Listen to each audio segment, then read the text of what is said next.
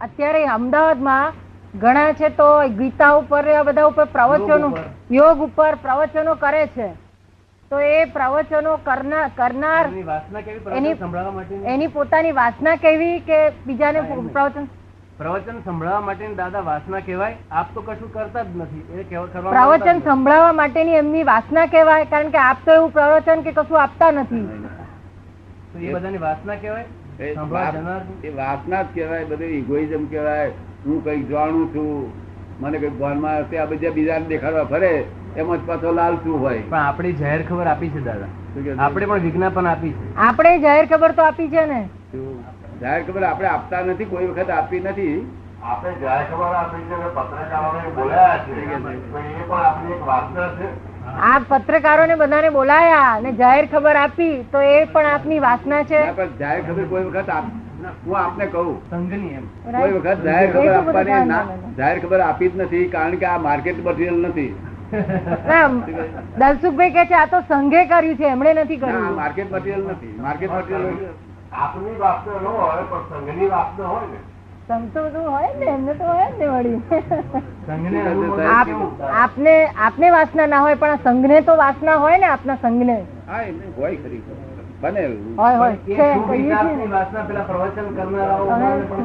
સંઘ વિતરાગ નથી. એ તો ભગવાન મહાવીરમાં એ બધા નતા કરતા પ્રભ- પ્રભાવના. જાહેરો તો ક્યાં હોય? માર્કેટ મટીરિયલ હોય ત્યાં હોય. માર્કેટ મટીરિયલ માટે. આ તો માર્કેટ મટીરિયલ ન હોય. આ તો એટલું જ કાયદો કે મને ભેગો થવો હોવો જોઈએ. પછી એ મને પૂછે છે કે સાહેબ હું અધિકારી છું કે અનધિકારી છું? હું કહું મને ભેગો થયો એટલે અધિકારી. શું કહ્યું? મને ભેગો થયો એટલે તું અધિકારી તું તારે મોક્ષ જોઈએ તો મોક્ષની વાત કરે. નહીં તો દેવગતિમાં જવું ચીઠી લખી આલું કહ્યું. ચાલે જ ખરી ચિઠ્ઠી ચાલે જ ખરી દેવગતિ માં બધું ચાલે. ત્યાં એવો વ્યવહાર છે ચિઠ્ઠી નો બધું ચાલે. ચિઠ્ઠી બધું વ્યવહાર. આ આપણા રાજમાં જે સિફારસ છે ને એના કરતા વધારે વધુ સિફારસ ભગવાન ત્યાં છે.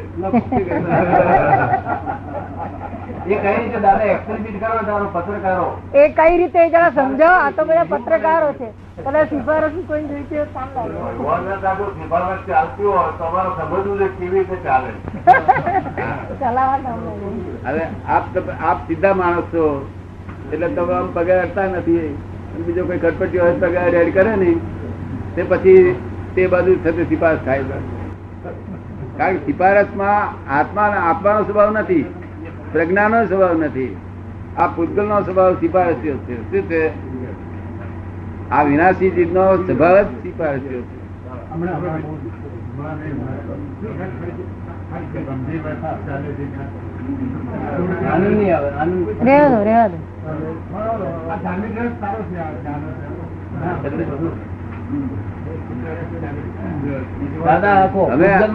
અમે આ જગત ને એક બહારના ફોરેનના સાયન્ટિસ્ટો જો બધા ભેગા થાય તો હું બધી વસ્તુ આપવા માંગુ છું કે મનનો મનનો ફાધર મધર કોણ હતા?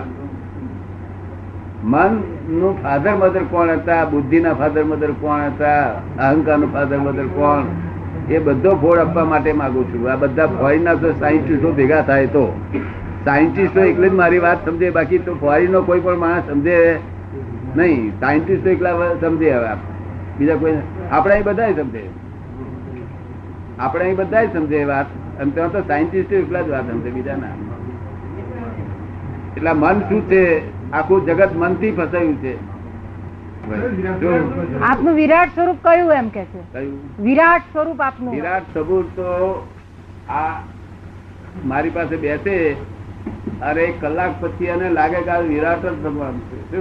એક કલાક જ બેહો હતો અત્યારે આ કલાક નહીં બીજો કલાક જે હું વિજ્ઞાન આપું છું એ કલાક બે હોય તરત જ તમને બીજી અસર જ થઈ જાય. તમે નવી દુનિયામાં છો. પછી ચિંતા જ ના થાય તો તમને હિપ્નોટિઝમ કરો. આપ હિપ્નોટાઇઝ કરો તો પછી? હિપ્નોટાઇઝ વખતે દસ પંદર મહિનો બે મહિના ચાલતું છે. આ અગિયાર અગિયાર ચૌદ ચૌદ વર્ષના છે બધામાં. ખરેખર જે ભગવાન થઈ ગયા આપણે શંકર ભગવાન છે કૃષ્ણ ભગવાન છે જે આપણે માનીએ છીએ એને માનનારો એક નાનકડો વર્ગ તો આખી દુનિયા માને છે. જો તો ખરેખર આમાં એવું તત્વ જોઈએ તો આખી દુનિયા ભગવાન માને આ તો આપણો કેટલો સમૂહ છે. આ તો સમૂહ જ છે નાનકડો. એમ કે છે. એમનું કેવું એમ છે કે જે શંકર ભગવાન થઈ ગયા કૃષ્ણ ભગવાન થઈ ગયા એમને માનનારો આખું જગત છે. અને આપને ભગવાન તરીકે માનનારું તો નાનું સમૂહ છે. એવું છે મારે જરૂર જ નથી ભગવાન તરીકે માનવાની મારે જરૂર જ નથી. હું તો નિમિત્ત કઉ છું હું તો નિમિત્ત છું શું એટલે મારે કઈ જરૂર નથી આમાં. વિરાટ સ્વરૂપ. એ કે આપનું સ્વરૂપ વિરાટ છે તો પછી માનવું જોઈએ ને. ના એ તમને વિરાટ નો અનુભવ ક્યારે થાય? કે તમે મારી અમારી આજ્ઞામાં બે કલાક રહો ત્યારે તમને વિરાટ નો અનુભવ?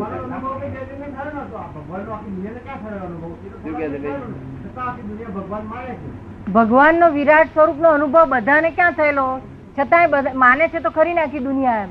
જગત તો બધું માને જગત એમાં માનવામાં ચાલુ વહેણ છે પરંપરા છે. એ પરંપરા માન્યતા એ સાચી માન્યતા નથી. પરંપરા માન્યતા એ સાચી માન્યતા નથી. હેલ્પ કરશે નહીં પરંપરા માન્યતા હેલ્પ કરશે નહીં. કૃષ્ણ ભગવાન ભગવાન થઈ ગયા પણ હેલ્પ કરશે નહીં. તમારી ખાલી તમારી માન્યતા જ રોંગ છે. શું છે? અત્યારે જો હાજર છે ને તો જ તમારું કામ થશે. નહીં તો કોઈ ભગવાન તમારું કામ કરશે.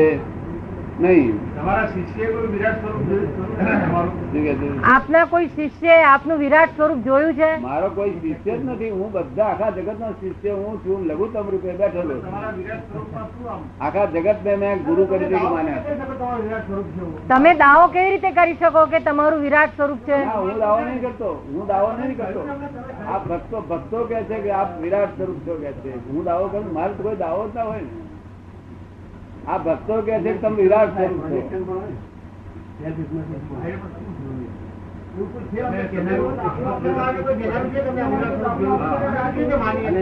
છો અમે કેવી રીતે માનીએ કે આ વિરાટ સ્વરૂપે કોઈ જરૂર નથી એ તો કે બધા લોકો. આપણે માનવા જરૂર નથી? અમને કોઈ કહેતું નથી.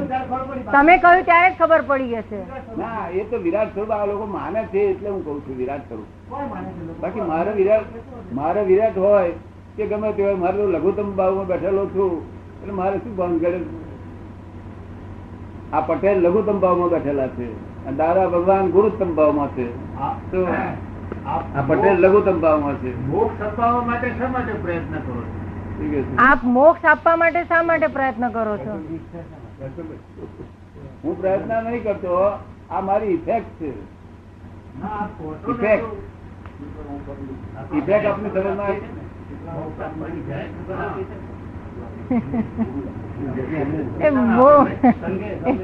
અને આ પોતે તો એમ કહું હું લોકોની સેવા કરવા ઈચ્છું છું. અને બીજા લોકોને બહુ એવું નથી કેતા એમ કે છે કે આપ તો એમ કહો છો કે હું લોકોની સેવા કરવા ઈચ્છું છું. અને બીજી બાજુ કે છે કે મોક્ષ આપવાની વાત કરો છો. તો કે આ બેનો મેળ નથી ખાતો એમ હા. મોક્ષ એટલા જ માટે કે જો તમને દુઃખ હોય સંસારનું અને દુઃખનો અભાવ કરવો હોય તો મારી પાસે આવો, નહીં તો તમારે જેમ કરો તેમ કર્યા કરો. શું કહ્યું? અહીં કઈ મારી દુકાન નથી હું ફી લેતો નથી એનું? આ તો તમને દુઃખ સહન ન થતું હોય તો આવજો. શું કઉ છું? તમને જો દુઃખ સહન ન થતું હોય તો મારી પાસે આવજો. પછી ચિંતા થાય તો મારી માથે જવાબદારી. શું કહ્યું? અત્યાર સુધી કેટલાનો મોક્ષ અત્યારના અત્યાર સુધી આપે કેટલાને મોક્ષ આપ્યો છે?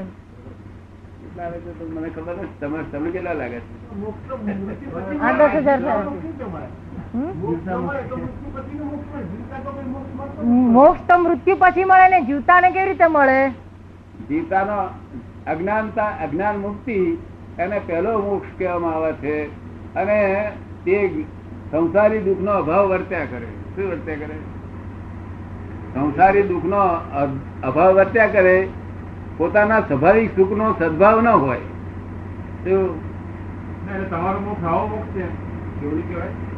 તો આપનો મોક્ષ આવો છે એમ પૂછે છે. આપનો મોક્ષ આવો અજ્ઞાન મુક્તિ નો છે અને ભાઈ નો પ્રશ્ન છે કેવડી કહેવાય આને? કેવડી ના કહેવાય કેવડી અમે કેવડી ત્રણસો સાત ડિગ્રી હોય તેને કહેવાય અમે ત્રણસો છપ્પન ઉપર છીએ. ત્રણસો છપ્પન એ ચાર ઓછું કેવી રીતે દાદા એ કહો. ચાર ડિગ્રી ઓછી કેવી ચાર ડિગ્રી ઓછી કેવી રીતે? ચાર ડિગ્રી ઓછી રહી પા- નાપાસ થયો ત્યારે તમારે કામ લાગ્યો. કામ લાગ્યો નાપાસ થયો